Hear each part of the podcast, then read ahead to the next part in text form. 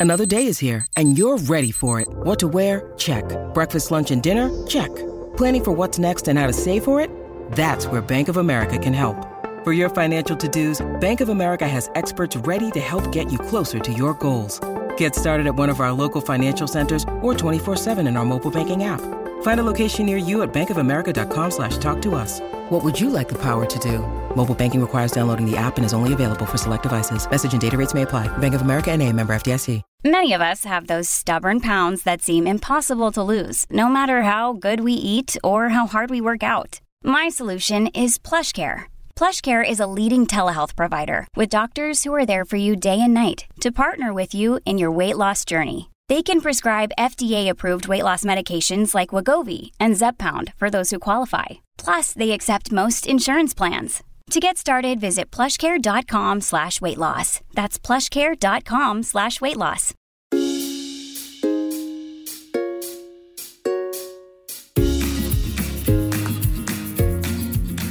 Hello and welcome to Fertility Life Raft. I don't know why I'm sitting here like already laughing.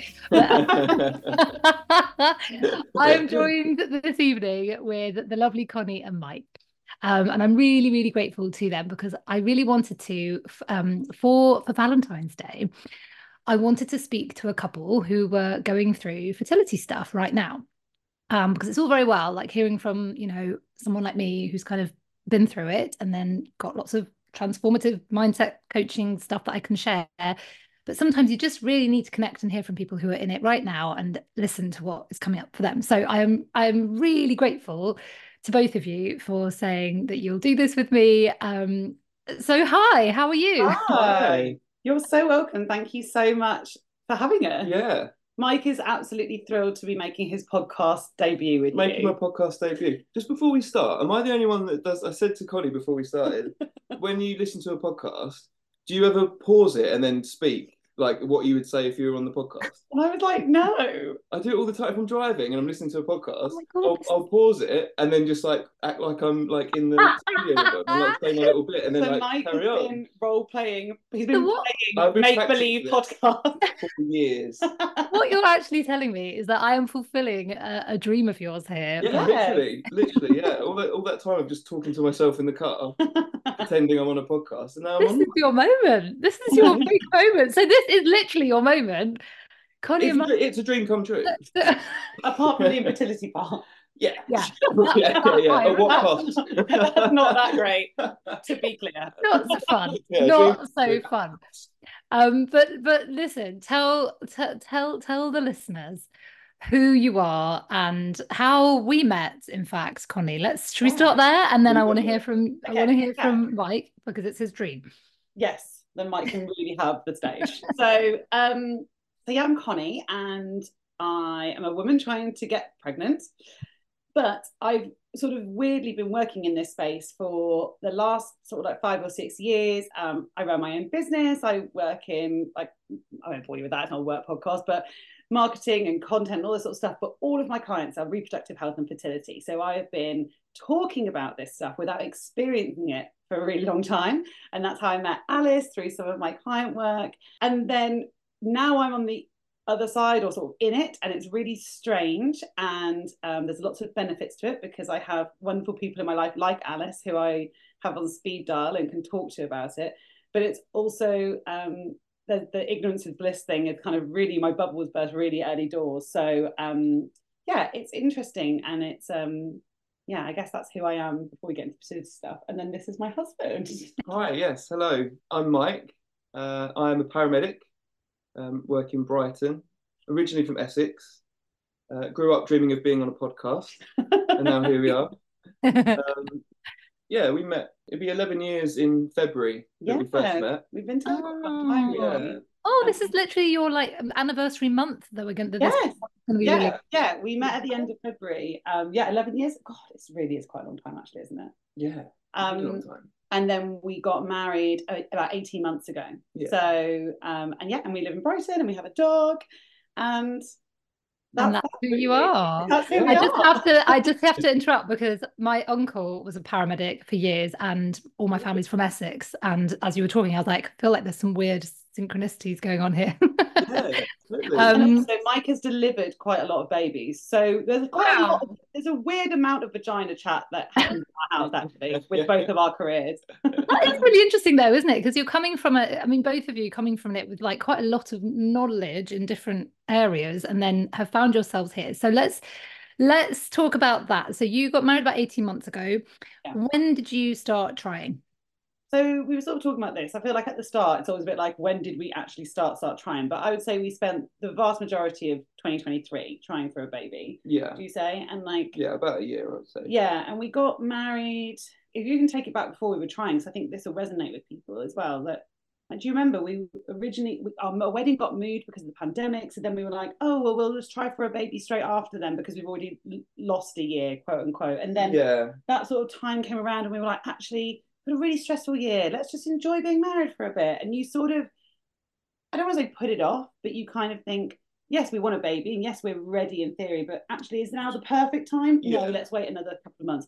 Actually, should we go on that holiday? Let's wait another couple of months. yeah. We were waiting for the right time, and the the, the house we bought in Brighton needed like stuff doing to it as well. So obviously we wanted we didn't want to try for a baby, get pregnant, and then like the house be like a building site, and that'd be like really stressful. So we were like, let's get the house sorted first, enjoy like married life for a bit. But that's the cruel irony of it, isn't it? Because Yeah. you, you, but before you start trying, there is this chance that you're going to get pregnant that first time. So you're sort of like, let's make sure that if we do get pregnant, then everything's in place, and you're trying to control it all. And we kind of just Mhm. spoke about it like as if it was like a Sainsbury's delivery slot. Like, oh, we'll push it back. We'll push it back to next week. Like, as if, as if Yeah. once once we decide, then it will just happen straight away. We were quite Yeah. naive in that sense, I think, because we were just like, oh, no, we'll try. I tell you what, if we if we don't try yet, if we try like next September, and then we'll have the baby like the year after, then that'll be Yeah. that'll work better for us, I think, if we Yeah, do yeah, that. yeah. and, Just and being like, oh, we won't do it this month because we don't want a Christmas baby, and like all of this stupid stuff that you're like, oh god, you had no idea it was going to take you this long. Yeah. But But that's interesting. But also, like, given that you have had obviously worked, because I was listening to something on radio. Um, it was a clip shared from Women's Hour on Radio Four, where there was someone basically saying, you know, there's so many people talking about fertility now that now people are getting scared to try because they think that it, they're going to have problems. Which I was a bit like, uh, not sure that's exactly what's happening here. Um, I think it's good to talk about fertility, but at the same time, I I kind of got what she meant. But did was there any part of you that thought that perhaps there might be issues, or there was? I was going to say I was practicing as I promised not to talk over my husband. I was like, uh, I was like, I don't think we were naive because I think with my work there was and not maybe naive is the wrong word, but I think it's like, well, of course there's a chance, and and I guess the important thing to maybe flag is. Whilst I have all this knowledge about fertility, I had been testing my hormones throughout the last few years because I've had access to that. I don't have any previous conditions like PCOS or endo or things that though. So there were no super obvious red flags that we were thinking about. Yeah. And I guess we were kind of like, oh, it definitely could take a lot longer, but it also can just happen. And we'd had quite a few friends, hadn't we, that it had happened like on their honeymoon or like. yeah, yeah. So I think Quick. it was this constant juggle in our minds of like, it could take Mm. years, it could happen the first time. So we were trying to play God and be like, when's the right time? Yeah. And I actually, think we're trying to like cover our basis. cover our backs, yeah, and just be like, oh well, we better not try too soon in case it does happen straight away. yeah, yeah, But you do, don't you? Because it's a mass, obviously a huge thing. So you do want to make sure things are your ducks in a row. But at the same time, then it's just a basically it's a head fuck from like the second you. and I think I think that I think that is it. I think from the second you decide we are ready, it then the, the shift was so dramatic for me. In fact, I don't even know if I actually told you, this, but like I no, we're about to have a, a revelation. No, no, no. But, but a few months before we sort of were like, yes, okay, you know, whatever. There was there was some like milestones in the house. We were like, once like this wall is plastered, like Yeah. we can have a baby. And I had I was my period was late, and I did a pregnancy test a couple of months before that point, and it was negative. But I, at that point, I was thinking, oh my god, if this is positive, this is going to be a nightmare. And in the space of two months, it went from oh, this will be a nightmare to like I want this to happen now, like this, Yeah, and then and then Yeah. every negative pregnancy test after that was heartbreaking. But it was just that shift. Do you know, as a as a like mindset person, this really fascinates me because it's like w- what's going on is just all that's happened there is a shift, is a is a mindset shift of I'm not ready for a baby too okay, I'm ready for a baby. Nothing Mhm. actually has changed externally, and it's just such it's such an interesting thing that happens in our in our minds, isn't it? Yeah. Um, you spend, spend like so much of your young adult life, like as soon as you become sexually active, up until like a certain point, all you're doing is thinking, you know, I hope I don't get pregnant. Yeah.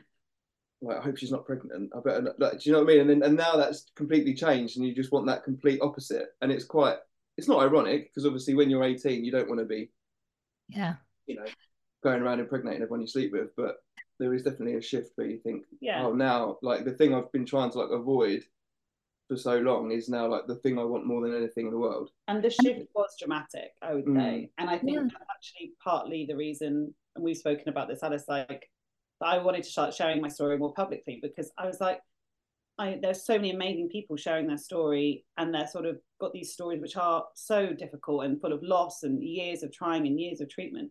But then when I found that I was really upset, even two months in, I thought, oh my God, I'm being so dramatic. Like, this is so silly this is the time it should be fun you know this all this sort of narrative and then as soon as i shared one thing saying i'm finding this really hard and i'm really early on i had all these messages from people saying that they felt the same and mm-hmm. i was like oh god i think this is a thing like as soon as your mindset shifts yeah and it does become, as you said, a headfuck from the start, basically. Totally, exactly that, and that that is really something that I I think uh, well we've spoken about it a lot, and I mention it quite a lot because people come into my world, into the Life Raft, which I run, and they're like, oh, I don't know if I like you know deserve to be here, and I'm like, yes, you fucking do. Like if you're trying to have a baby and it's for whatever reason affecting your mood, your mind, your um, ability to make plans, anything, which it does, um, then of course, yes, come in. And the whole comparison with what other people have been through or like whether you deserve support is just nonsense. You just really have to be where you are right now. So, so you started trying.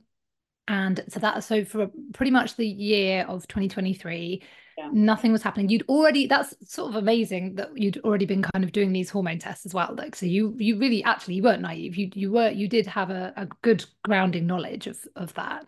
Yeah. And you had got you know you knew that things from your perspective were okay and what about mike had there been any pre-testing going on there or tell me a bit more yeah i've done that home test that was okay and it was fine yeah it wasn't like perfect but it was okay there was nothing coming up that was making me think oh my god like there was something that was a bit like I think, suboptimal. I think, and then I did one a little while later, and it was better. I remember I, being really happy. yeah, I think I think a year before we tried, something was not quite right, and then you happened to do one just as we started trying, and actually things had improved. So you were kind of like, great. Yeah, before Coni had started working in these, like with these clients, and in, in that sort of space, I'd I'd never really thought of it before.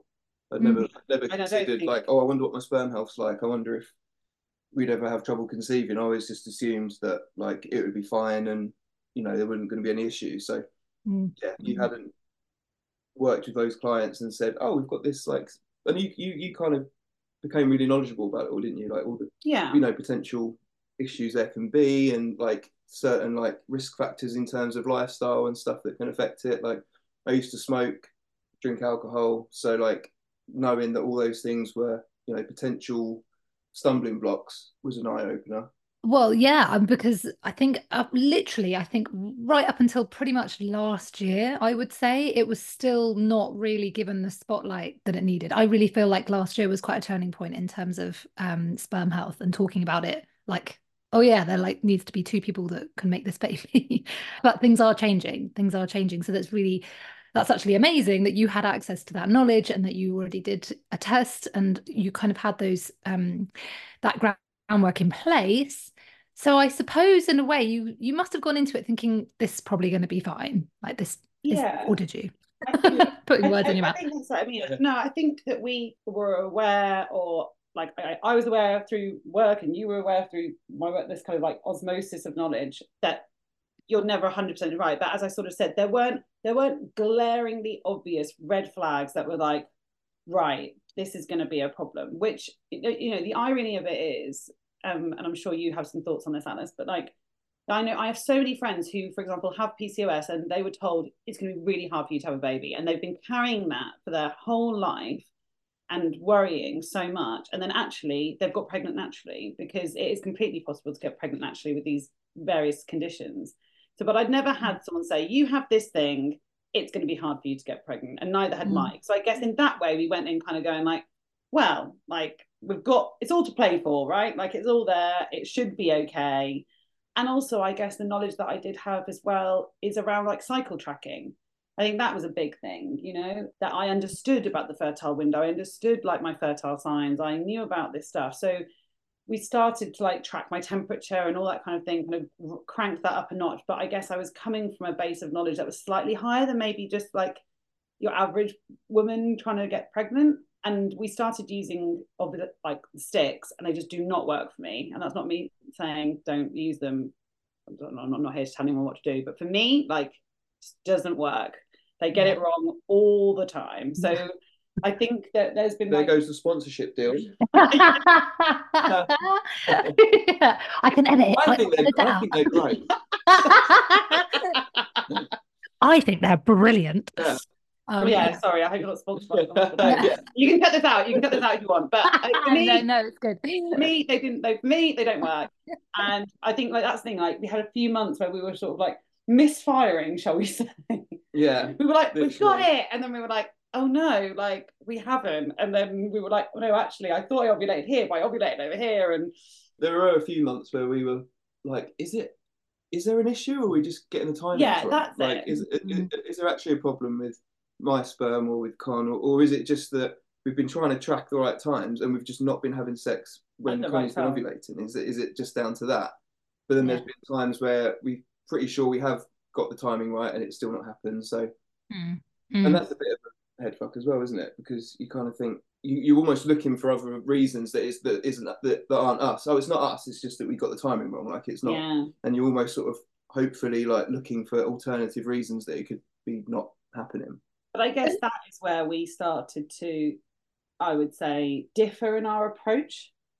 And I think our, I don't know if it's a gender thing or a personality thing, but I would say like after a couple of months, like that's when we started to kind of like deal with it differently, I suppose, in terms of I threw myself into like, right, like let's figure this out because yeah. that's how I am. And I'm like, right, let's do this, let's do that, let's do this, blah, blah, blah. and you were a bit like, whoa, whoa, whoa, like you were mm. you were involved, but I think you were a bit like, let's just like relax. Let's just like, you know, like mm. enjoy ourselves. Let's not put too much pressure on and like but, but then that's us down to a T, isn't it? In terms so of our a... everything. Yeah. yeah. Like, oh, I've got to do this, like let's get it done, and I'm just sort of like, well, yeah, you know, but you know, we do, do it later. or we could sit down and watch a bit of telly. yeah, we down for a bit. I like relaxing. but I think you know we laugh about it, but there are loads of people actually, and we we sort of said before I was chatting to you, we asked, you know, what questions you've got about how people are navigating this as a couple and i think that that because people do approach things differently and often it is this way round don't want a gender stereotype but this is what happens a lot of the time. But that you know that is it, it can be a personality thing as well. But i think how did you manage that? Did coni did you, did that annoy you or was it okay? Yes, we, had, we, yes. we, had, we had some fairly big arguments we had some blame about it yeah. Um no it i think we have talked about it a lot haven't we? Because i think what we've sort of said is fertility struggles I don't know if they create new problems, but I think they really shine a light on like, and every couple has issues, right? Even the happiest couples, you're like, oh, okay, things are great, but like there's these certain things that annoy me about them or we, we clash on.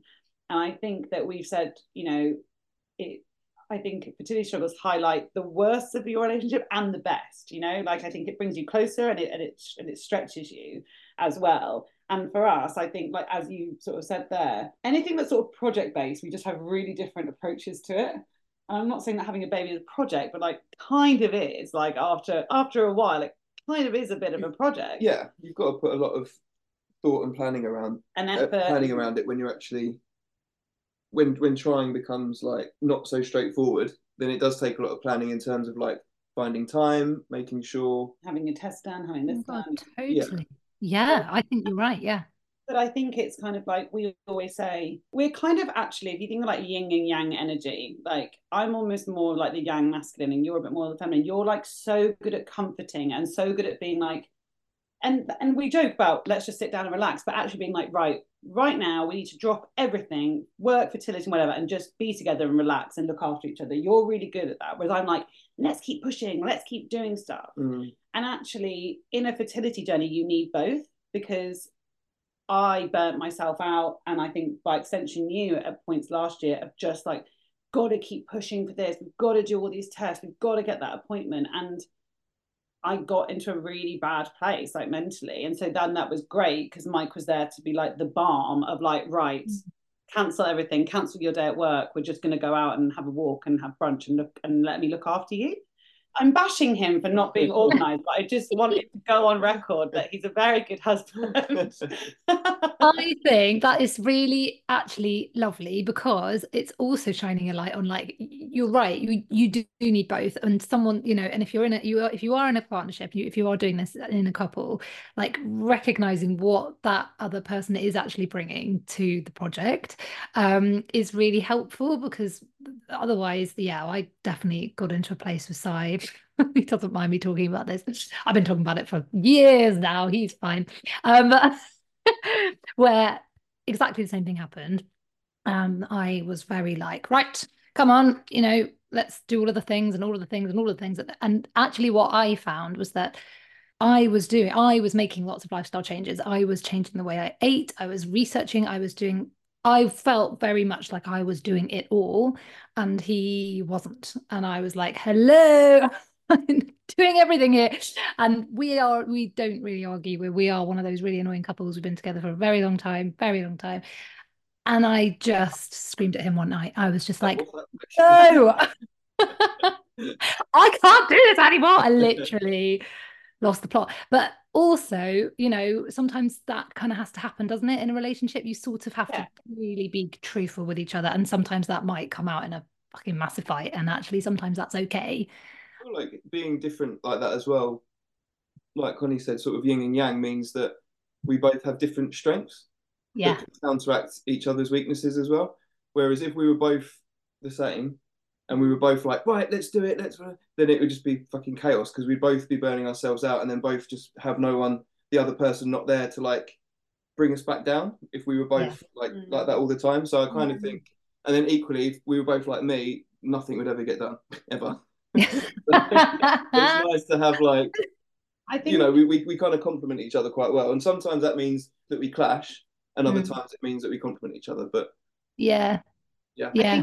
overall, it works quite well, doesn't it? Our marriage, yeah. um, I, think, I, think, that it's. I think that something that maybe, and I had some. You know, me and I was put up question boxes, and there were quite a lot of people talking about how their partners won't talk to them about their feelings, and I'd say that like we don't really have that issue, and if anything, we're both we're both very emotional mm. and very want to talk about very want to talk about our feelings. Yeah. But then i think like that's really difficult in and actually i was talking to hannah pern i went and had acupuncture with her and she was chatting to me and she was like you know i was saying we're in a really tough spot and it feels like that we're both feeling like the biggest emotions we've ever felt and we both love each other so much but we literally can't like help each other. Yeah.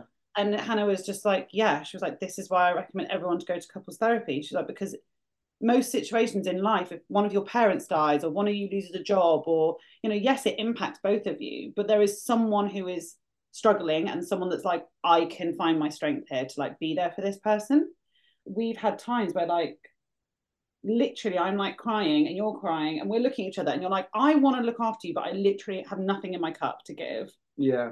And i'm looking at you like i'm desperate for you to be there for me but i know you're probably just feeling exactly the same. Yeah and it's just horrible. Yeah. Like it's so horrible to be in that situation with the person you love.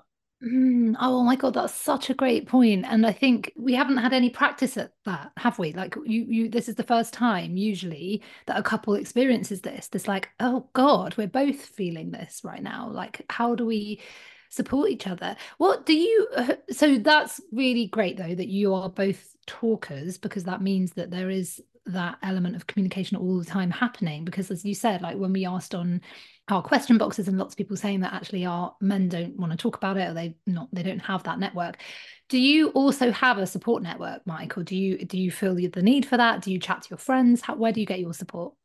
Yeah there's a, there's, there's a, friend i've made in in brighton who's going through a similar thing at the moment. So we've been able to have a few chats about it and even just sort of jokey things like um, like comparing what supplements we take and stuff like that just makes you feel less sort of like alone with it So you'd be like, oh, take that one. Oh, well, yeah, I take this version of it. Oh, right. And then just sort of joking around with stuff like that. But other than that, not really. I mean, most of my friends have either got kids or aren't bothered about having kids or aren't in the time of their life where they're going to have kids. So I've mm. certainly never had a friend that's come to me and said, "Oh, I'm you know I'm going through the same thing as you." Actually, but then having said that, I share a lot of the stuff that Coni puts on her Instagram and stuff, and it's you know it's quite open about us trying for a for a baby and it not happening.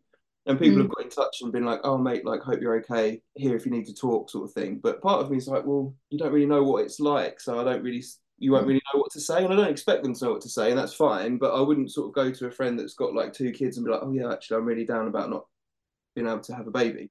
I think the fact that me and Coni speak so openly about it, I never, I've never felt like alone and thought, "Oh my god, like I want to talk to someone about it, but I can't." I do feel like women lean on our support network so much more, and especially, you know, I'm so lucky because not all women do. I'm, I've had people I've met that are like, "Oh, I'm going through this," and I haven't told anyone, like not even my mum, not even whoever but because of my work, I do have like a ready-made support network, which is so lucky. And because of that, I feel like you get almost like a diluted version of my emotions, which like is still pretty strong. So like imagine like how insane I would be if I didn't have that. But I feel like with women, like we do because our partners don't always have that support network or lean on it. I think like we are then often carrying like a double emotional like like a, a lot of your emotions like I have to carry as well and this will get him brought up in therapy. Mike's like, oh god, I thought this was gonna be fun, and I'm like, this is the thing. Basically, Mike, I'm carrying everything here. yeah. But I just think it's it's just an interesting thing of like, again, not to stereotype, but men and women, how we deal with things differently, and we talk to our friends differently and stuff. Because you know, yeah. you went out with your best friend in the whole world who knows what's going on the other day, and I was like, did he ask you about it? Did you like talk about it? Did you like? And he's just like you're like, well, yeah, he sort of mentioned it, but it was sort of like, it'll be all right.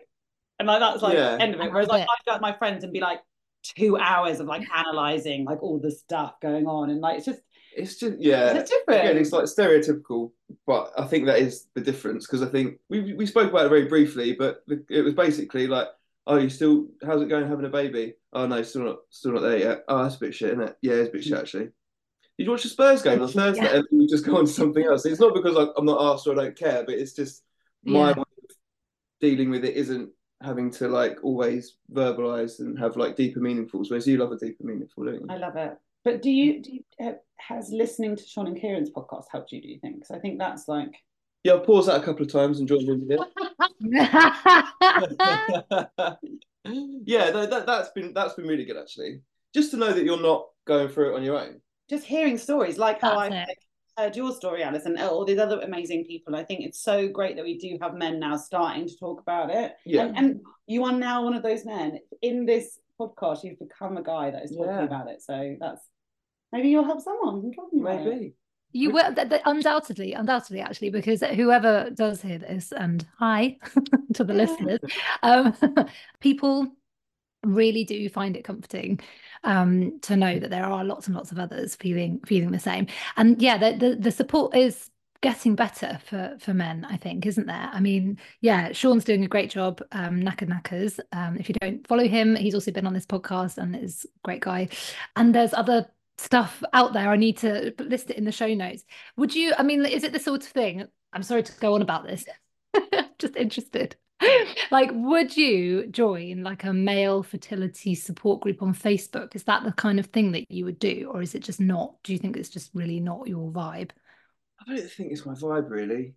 I've never i've always been like like coni said very emotional. I've never been one to sort of bottle up my emotions or hide my emotions or have that you know like sort of toxic masculinity where like you know i'm all right i can't like mm-hmm. can't like I'm upset. So I think because of that, I've never really felt like I need a release to be able to like realize in myself how I feel or tell other people how I feel. I can see why it would work for people because I think if they are a bit like that, where they're a bit like they're a bit closed off and they're not ones to sort of pay attention to how they're feeling or tell anyone else how they're feeling, then I think it can be quite beneficial. But I've never really mm. yeah, yeah, yeah yeah it's just so it's so interesting like how differently women men and women do tend to deal with it. And again massively gender stereotyping here sorry. Um but yeah it's interesting. So so where are we at now with everything? So it's been about a year or so. And what have you been for further investigations? What's the what's the latest? So we finally got an appointment with our doctor. So we, so I'll be completely honest, and you can cut this out if you want, Alice. But like we had been trying less than a year when I went to the doctor because I think it's just absolutely ludicrous that you're expected to wait a whole year. I agree. Um, um, and and I'm so glad that we did do that a few months early because it took months to get any like FaceTime with our doctor and like I, I, I, yeah so sorry to interrupt but I just wanted to say I went the first month that we started trying. Oh my god literally the first month because I did have like very irregular cycles, so I had that, and yeah. I just didn't care. I was like, "Well, I'm um, those are those are the guidelines," but no, thank well, you. The irony is, when I called them, I had a regular cycle, and by the time I saw them, my cycle had gone absolutely haywire. So they were like, "Why didn't you come soon?" I was like, "It was fine," and now I'm so stressed I can't get an appointment. Um, and we're not NHS bashing. Like, obviously, Mike works in NHS. Like, we're so lucky that we can even have this for free. But it's a broken, underfunded mm. system, as you know all too well. Yeah. And um, you know, we and also like I'm going into the GP like I know loads of stuff. Like I'm going to tell you exactly why I want to get tested and like why I want it tested, and you know, so they were like, oh. but yeah, so we we went and got those initial investigations, and mine came back okay fine. I think they're suboptimal from a hormonal perspective, and my my cycle is irregular, right? So I'm like something is going on. Mm. Um, but from a doctor's perspective, they were like, you're fine. And I was like, what about this like estrogen that's right on the border? And they're like, no, no, no, like it's cool. And I'm like, mm, okay. I was like, I think I'm going to go and investigate this a bit further. And then you had a sperm test. Yeah, I had a sperm test, and then the results came back from that, and they weren't very good, which was really gutting. I took that quite hard actually, because um, yeah. yeah. I think initially because we'd, we'd had a couple of at-home ones and they seemed to be okay, but then obviously the, the the ones you get through the GP that get sent off to a lab are a lot more in depth. And they came back and there were a couple of aspects of it that were really sort of suboptimal to the point where sort of I fell into a bit of like a Google. I say to patients, never Google it, but I Googled it, and it was basically saying, you know, with with this level of this and this level of that, like your chances of conceiving are slim or low. So then that hit me really hard, didn't it? I had a, yeah. I uh, went into a bit of a, a, sort of downward spiral and was really, really down about it. I think that was really the start of like a really rough few months for me and you. Yeah, yeah. From a relationship perspective, like I think that was really hard because kind of like I, I remember my overriding feeling when like you were upset was like I just wished it was me that had got those sorts of results because I just feel like kind of like we said about the personality thing, like I would have maybe still been upset, but I would have maybe just dealt with it in a way that I'm like, I'm gonna like do all this stuff and I'm gonna take control of it. I'm gonna fix it because I'm a I'm a fixer. Mm. Um, and you're a bit more like I think get overwhelmed by stuff like that, which I which is not like overwhelmed, but I think you just didn't know what to do and felt yeah. quite down. And I think that was just really horrible to see you upset. Like I just mm. hated it. Like it was just the absolute worst. I always found it really confusing when you'd have a test result and then a few months later that the test results seemed to be different or worse or whatever. Because I was I I just remember going, I was naive when I went into all of this. And I just remember thinking, well, you either, you know, are fertile or you're not. And actually what I've learned is that is really not the case. Like it's really on the male side of things, things can change like really dramatically, both good and bad. Yeah. So what what's happened? So when when did those results? When did you get those results? That was October. Okay. And then I spoke to you. Put me in touch with Ian, didn't you? Ian Stones. Ian yeah. Stones, lovely guy. We had a yeah, like a Zoom call with each other and kind of went through what my results were, what my lifestyle was like, sort of. And then he went into a lot of detail about like things I could change, things to stop doing, things to avoid, things to start doing. Um, and I found that really helpful. And the and the fact that your sperm health can change within like a few months of making changes, you can see a big difference. That has mm. always been like a comfort because it's I've always thought, well, it's not this isn't the be all and end all. This isn't how my sperm's always going to be. There's ways of improving it. So cutting down on alcohol, I'm um, not drinking alcohol at all, cutting out processed foods, you know, all that all that kind of stuff. We, mm. we spoke about it in, in quite a lot of detail, and he basically said, I think if you make all these changes and you stick to it, for a prolonged period of time, then in three months' time, you could be looking at very different results. That's kind of where we're at. But in the meantime, and I'm going to get in my soapbox here now about like how misogynistic the fertility situation is. But so we go to the doctor and they're like, okay, we're going to refer you to a fertility clinic because you've been trying for nearly a year. The sperm health is is suboptimal. Um, so right, that's it. But it's like, okay, so what does that involve? Oh, well, you'll be having dye flush your fallopian tubes and you'll be having this done and this and this done, which I'm fine. So I'm like, let's investigate everything. But it is just so bad how then it's the- that it sounds rubbish. yeah, exactly. I just have to wank into a pot. Yeah. And it's like, can I you don't have not anything put up me. I don't have any dyes put into me. I don't have any Yeah. and And- poking, poking me. And exactly you really do get the rough end of the stick. and I, and I just think that it's like I'm all for doing all that, but there is so much more that we need to investigate about male fertility that just isn't funded from the NHS, and we're going privately actually for further investigations into sperm health. yeah. Um, and again, like I don't run the budget or the NHS, so I'm sure there's like reasons why things happen, but I think that there is just this historical thing where we think it's let's investigate the woman first, let's investigate the woman first. And it's like, do you know like a man could like wank into a cup once and you could test that thing for all these different things like you know you're going to get like a bacterial like semen culture one because i've heard horror stories of people going through ivf and then finding out their partner had an infection that could have been cleared up with antibiotics and no one investigated it so i think again because of my work i'm lucky that i'm like right and that's what i mean it's like i'm like you're like i'm really upset and i'm like i hear you're upset but i want you to go and wank into more cups please I don't know if Alice wanted people to say wank so much on her podcast. Oh, you've spoken a lot about wanking on this podcast. Okay, even, good. even with Dr. Larissa spoke about masturbation for women. Okay, great.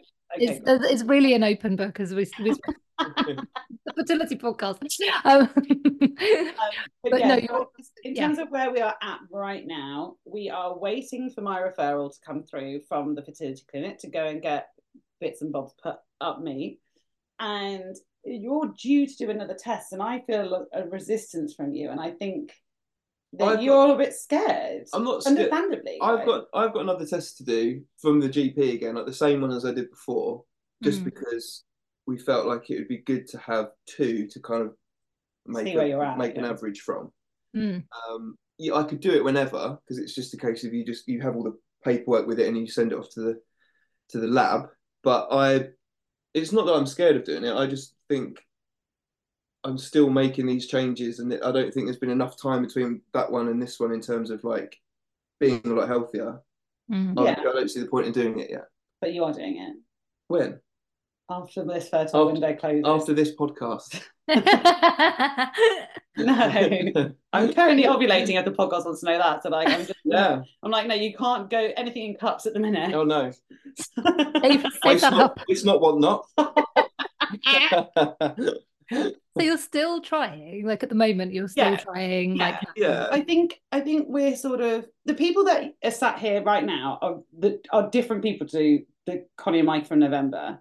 That was like really dark place vibes.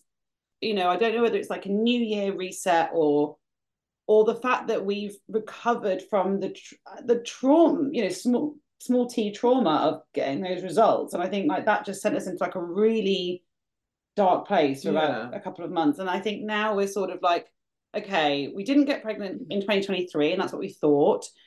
And now I feel like we've got like 12 months to play with. We're like, we're going to get pregnant this year. And I feel like that's giving me a lot of Well, because I think hope. I think the thing last with last year as well was the year the year before, so Christmas 2022.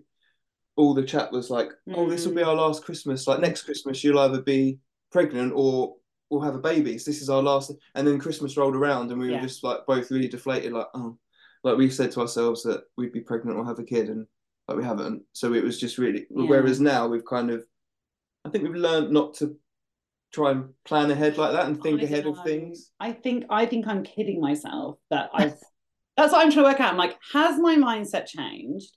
Or am I kidding myself? But I'm like, it's gonna happen this year, but that's 12 months to play with. And then I'm like, so probably will. And like, could I also I don't know if I've got to a point of like, I guess this is another point to raise that we talk about a lot. Is like, I feel like and this is what you're all about, Alice, is like the personal growth and the sort of self-interrogation and the kind of yeah, growth as a couple that you go through on this journey. And so now I'm sort of like It's a- really trying to learn to like my whole thing about 2024 is not being a control freak, trying not to be a control freak, trying not to think I have to push hard, else good things can't happen. Mm. Can I relinquish control? Can I, enjoy life again. It felt like last year I was punished myself all year and like didn't let myself have fun and got so down about it. And so I'm trying really hard. And I think like we've had conversations as a couple that, you know, we've always been emotional and talked about stuff, but like really going through some shit. Like mm. you and when you're in the trenches, like that's when a marriage is like put to its test. And that's when you see like the person that you married and you're like,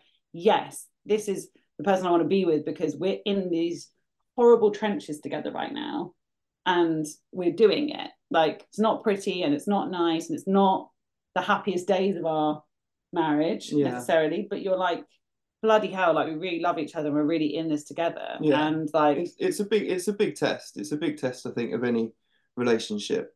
But coming out the other side of that is always going to make you stronger. One way or another, you'll come out the other side of it. And yeah, if you come out the other side of it still together, then I think it's only going to make you a lot stronger in your relationship because mm. I think in in that respect it will then set you up well for parenthood because that's going to be a whole new myriad of reasons to feel stressed and worried and whatever else. So I saw mm. Elizabeth Day shared a post. I think it was just before Christmas, and it was around this. You know, she's talked really openly about her fertility struggles, and from what she said, I think it's that she's not going to have a child, and she sort of made her peace with that. And but she sort of said something beautiful about like that you will come out the other side and whether you have a baby or whether you don't like you're going to be a better person for this experience. Yeah. And we sort of sat down on new year's eve didn't we? And went out for dinner and we were talking about this sort of stuff. And we are like we feel like we're doing like extra credit, like marriage extra credit. Like we're going to do like an extra certificate for marriage. And extra, what did he say? Like like a swimming badge. Yeah, like a swimming badge. like like a brownie badge. Like yeah. we're getting like a. I love that. Ability struggles badge for yeah. marriage. like I really like that analogy actually because it does feel like that, and it does feel like you know it does it,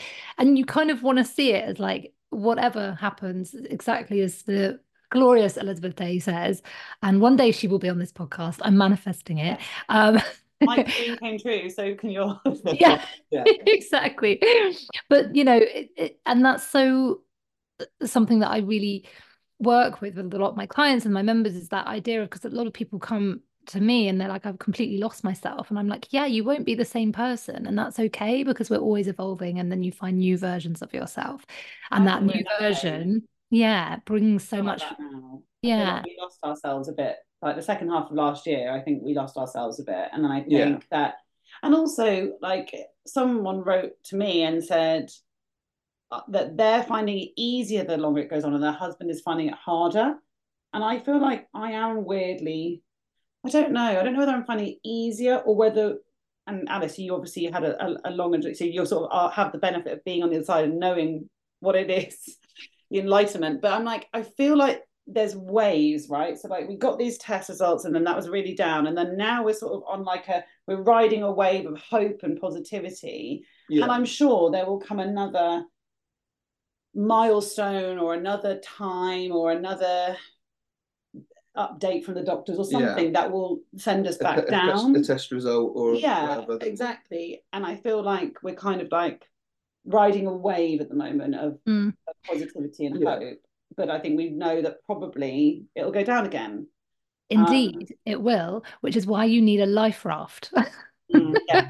and well, when I say it will, I don't necessarily mean in fertility world. Who knows? You might actually end up on a high wave, but at some point, this is the thing, right? Like life is a wave and up well, and down, I've, everything. So I've got um I've got a tattoo actually that says uh, a smooth sea never made a skilled sailor. Which oh, I love it. In life, any hardship will ultimately make you be able to deal with life better.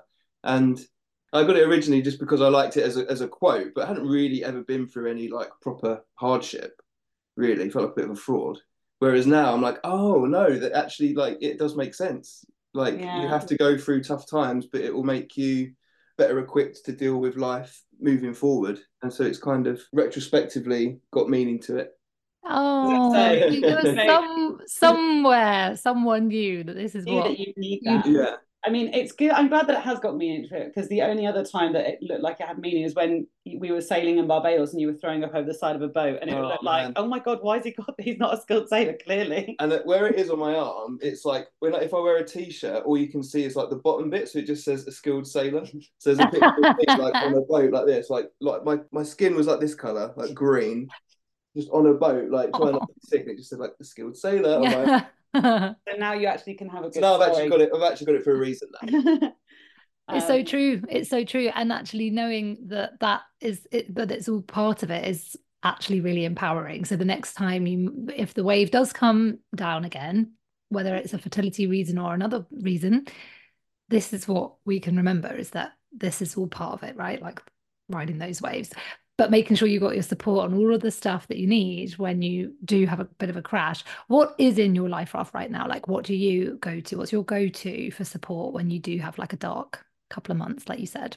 I think exercise for both of us. yeah, I was going to say exercise is a big one. Getting outside. Like I think that we're really lucky. Like we live near the beach. Like we live near some beautiful like walks. So we've got this dog who's been really well behaved. I don't want to drink it. Yeah. Um, but what's good, I think, is when you're in a good place, you got to stock up that life raft almost and be like, remember these things because when you're in the dark place, it's kind of they're not necessarily the things that you you reach for. You know, like I like when I get down, I don't actually go want to exercise. I know I will feel better, but I have to remind myself, like, you felt really ha- remember that time you felt really happy you were getting up and seeing sunrises on the beach you were going to your workout class it's like go back to that but i think you have to remind yourself because i don't always think you naturally go when you're down I'm No. the opposite, I think. But if I feel down, I'm like, right, I need to go for a long run or go to the gym and like let off some steam. Yeah, So I that's like- amazing. That's great Yeah. i just like decided i just i mean i watched all six seasons of gossip girl again in about a Mhm. month of it in, in like the whole of november and i was like this is really indicative of my mental state i was just like at home like "Ugh, need to watch teenagers run around new york i was like can't cope with reality But then sometimes that is what we need, you know. I think that's the consciousness part Yeah. with this stuff, you know, I and that's many fuck it days. I love your fuck it day mentality. And I was like, this is a fuck it day. I was like, I'm Yeah. just not going to do work today. I'm just going to put my out of office on and say that I'm sick because I am actually not well. And I'm just going to curl up on the sofa and watch Gossip Girl all day. And that's Yeah. what I'm doing today to cope. And that's, I know something you uh, endorse, which I love. I sure do. I wave the flag for the fuck it days and the survival days because that's the thing I think is really important for me, particularly as a kind of mindset coach and mentor. It's like this this is not about kind of always powering through. This is about being conscious of like where you're at and what you need day to day, you know. Okay, so right now we're gonna we will I promise I won't keep you much longer. Um you are feeling in a good place. You are feeling connected, you're feeling pretty supported, you're on the way for further investigations to continue this journey. And what would you say to other couples who might be listening that are kind of struggling a bit here and like not really feeling in that good place? Like how how did you get through those dark couple of months together as a couple? I think it's really hard because I think every couple, every person is unique, right? And every relationship is unique. So I think, I think you have to remind yourselves and each other why you're together. I think like it's so easy to go off in your separate directions, and I think we need our own space. Sometimes. We need to feel our own feelings, but you can just like I think we felt so disconnected in those dark times, and it sounds so cliche and i actually hate that this is the advice that i'm giving but you know we went away for a couple of days. We got out of our environment. We started doing alphabet date nights where we're like we're doing an a a b a c right next is d what shall we do you know it's this kind of like really cheesy couple bonding stuff that is working like Yeah. like you know it, it, it really is I think you need to nurture your own relationship because you can't just assume that oh well once like things are really hard at the moment, but once we have a baby, then we'll have that thing that we Yes. want and then everything will be fine. no You need to make sure that your relationship's in a good place first, and then whatever happens after that will happen. But you can't think, oh, we'll just keep, you know, we're not getting on, but we'll just keep having sex and we'll have this baby and then everything will be fine because that's not how it's going to work. Like that's that the, the trying for a baby is just the beginning of the next, you know, Yeah. chapter of your life. So I think you need to nurture your your relationship and then use that as the building blocks and the foundation to like And also, it's on. like I think sometimes it can feel like arbitrary because it's like you don't want to. I remember, do you remember that night that we went to the Taylor Swift candlelight concert thing? And it was like Mhm. I got in such a state, and it became this thing of like we put this date night on a pedestal of like we just want to go out and having a nice time we never have a nice time anymore and now we're crying and this is shit and so let's just not go and it all got really heated and, and intense and then we sort of just decided right we're going to go and we might have a shit time and we're not going to get dressed up and we're not going to pretend everything's fine but we're going to get out the house and you know we had an okay time. Like you know we we got a bit tearful and we went for one drink and then we're like should we just go home? We're knackered you know? So it wasn't this beautiful amazing date night but we had got out of the house and we had gone and done something together but we'd allowed ourselves to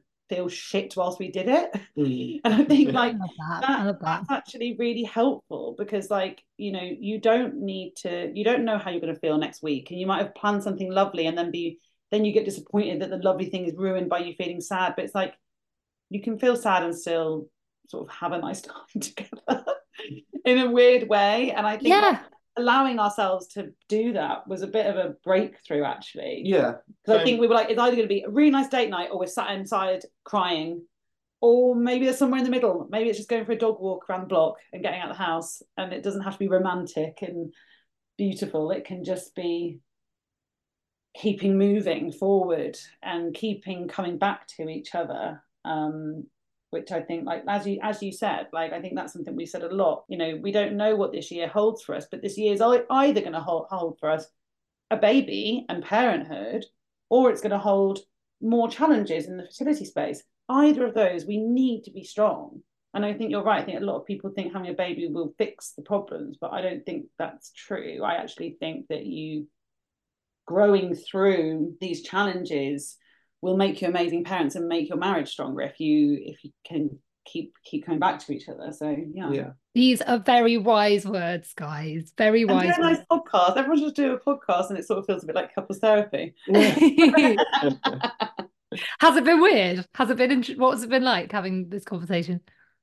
Oh, it's been it's been just like i dreamt it. It's been great. It's been really nice. I really I think you've done. I don't fancy you quite a lot actually. you just like yeah. I think, and maybe this is I'm well. I'm well practiced, is why. Oh, because you've been in the car practicing. Yeah, okay. No, but I just think like it is, and, and I actually maybe that's another advice. Like we're we're currently looking into couples therapy, and I think yeah. that like even having this conversation shows you it's like when you're both going to each other all the time, all the time, all the time. It's actually it's kind of helpful to have a third party yeah. like ask you both and give each other space and yeah. actually reflect things back at you a referee a referee you know and i think that that's obviously therapy like testing like private healthcare are privileges that not everyone has and you know but i think don't be ashamed if that's something that you start to think maybe we should go and see a, a couples therapist because i think there's a lot of people go like we don't need therapy I always felt like there's this thing about couples therapy. It's like, well, if you need to go to therapy, then like your relationship's already doomed because mm. if you need like a professional to like help you through it then that's just a sign that your like your relationship's fucked and it's not going to work and i think i used to have that feeling towards it being mm. like oh that's almost like admitting defeat like going to mm. therapy but it's it's not like it's it works for people that's otherwise there wouldn't be any couples therapists like it wouldn't be a thing it, it's almost it's like that's so unbelievably backward isn't it because actually doing that and taking ownership and being like we're going through something really hard right now and actually talking about it, it's going to help us more. And I love you so much that I really want this marriage to be amazing. So let's go and get all the support. Like I'm, I'm always, it always, it doesn't baffle me because I understand where it comes from. But I'm just like, oh my god, get the support. Like just whatever the support looks like, whatever is available, lap it up, take it because it's that that's going to just make your experience better in so many ways. And that's the thing. If you know, like like as Mike said, whether we're talking about therapy or just even feeling like your relationship is is suffering. I think like in fertility world, failure is something that so many of us feel like constantly, you know, and don't put then, oh my God, now my marriage is struggling or my partnership is struggling. We're a failure. It's like you're it's completely normal and understandable. Like we're going through, like everyone on this journey, like we're going through trauma after trauma after trauma, month after month after month, and it grinds you down. And it's the biggest challenge you know many couples or the first big challenge many couples will face and if you are struggling and you're finding it hard and you're doubting your relationship sometimes or angry at your partner like you're not alone just like you know i think this is constantly you know the message for, from the fertility space is that you're not alone you're not alone and i think that extends to your marriage is struggling or your Yeah. marriage is struggling. And I think that's maybe something that's not talked about enough.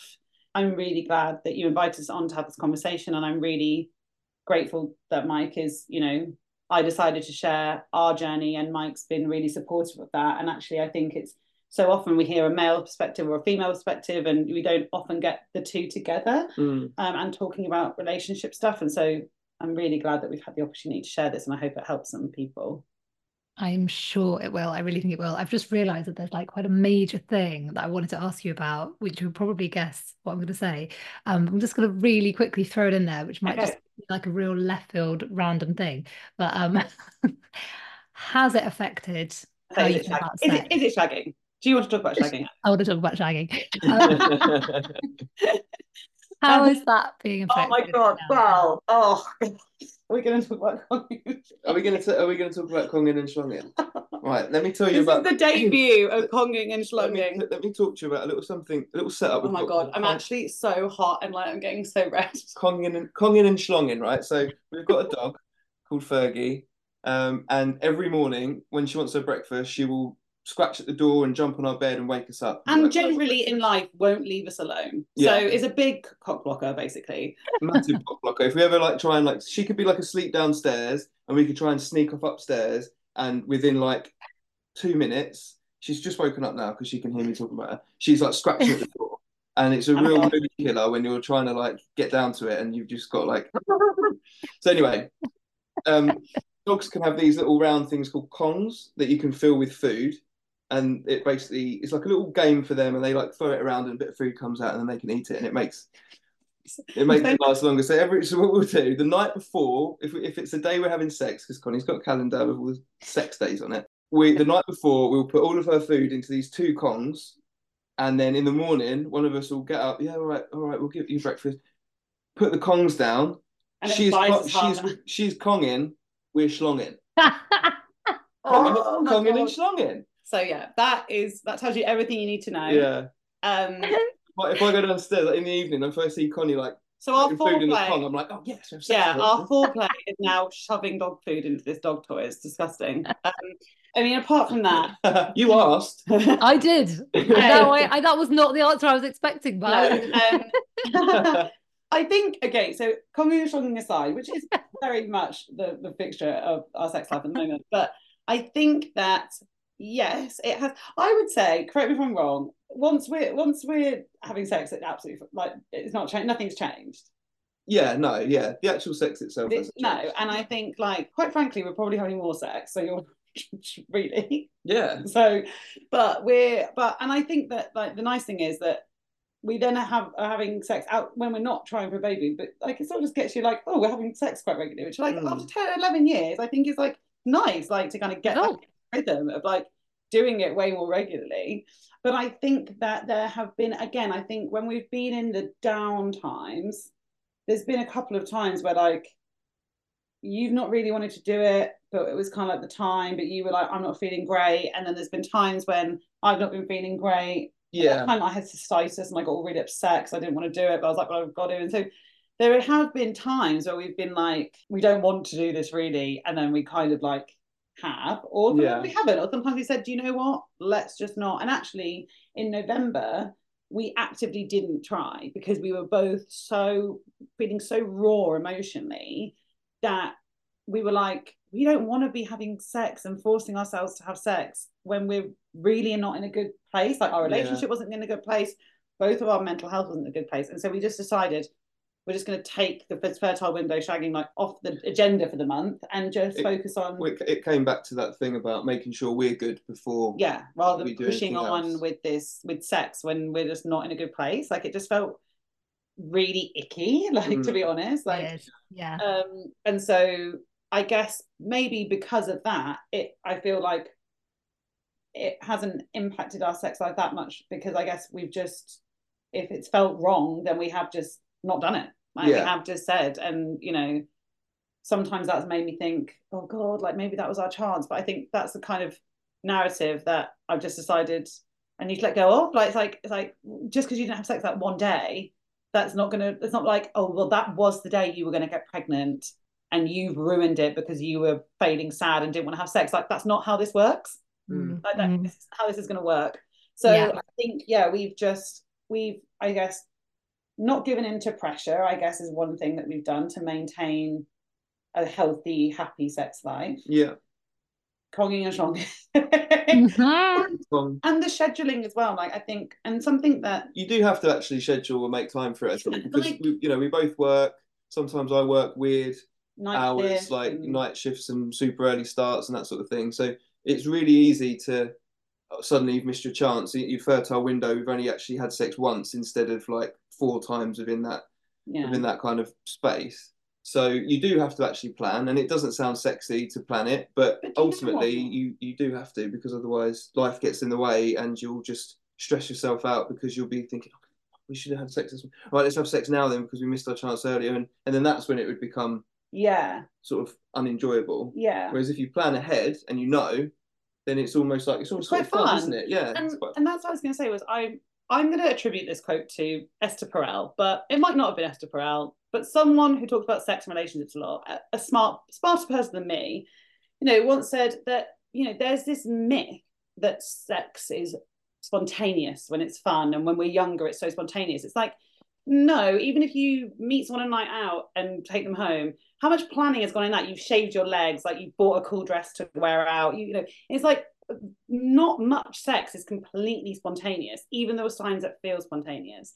There is a lot of forward thought and forward planning that goes into sex in general. So when you're in a relationship, when you're trying for a baby, you've been together 11 years, when you've been married, you know, putting a diet date in the diary, being like, we're having sex that day, like, okay, that can seem a bit clinical, or it can seem like that's exciting, and we put that in Mm. the diary, and like, you know, that's going to happen, and like, that's nice. So it's a ch- it's a choice, isn't it? You can Yeah. you can decide. You can be like, well, I can think of this as you know annoying and whatever, and organized sex is not fun, or I can be like, organized sex is fun. Yeah. Just It's like if you, it's like if you all- uh, and organise like, oh, Friday night we're going to go on a date. I'm going to take you for a really nice dinner. and We're going to go for a few drinks afterwards. You'd be like looking forward to that, being like, oh, great.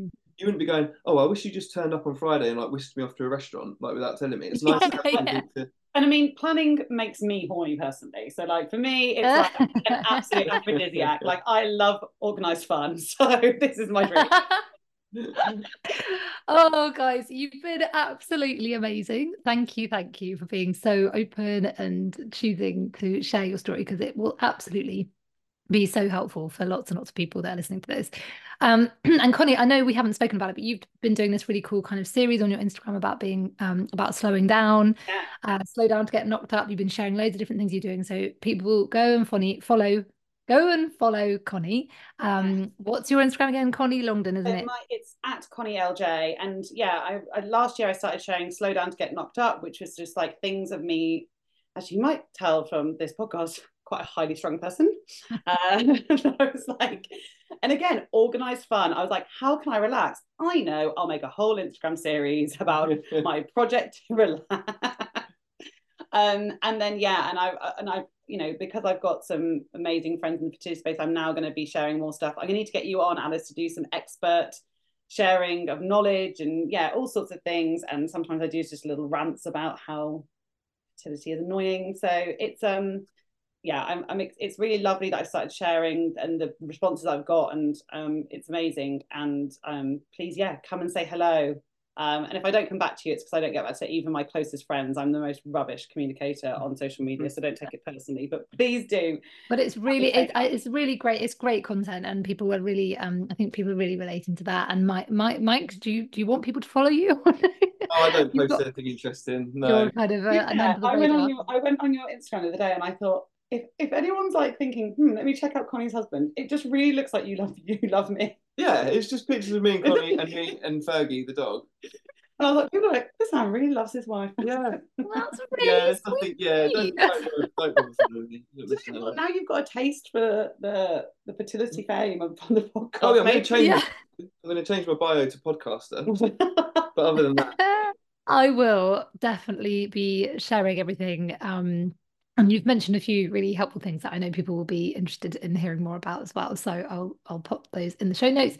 Um, but yeah, a huge thank you. And I'm gonna let you go. Eating into your evening. So yeah, and I had to reschedule, didn't I? So yeah, my bad. But you you are now free, free to go.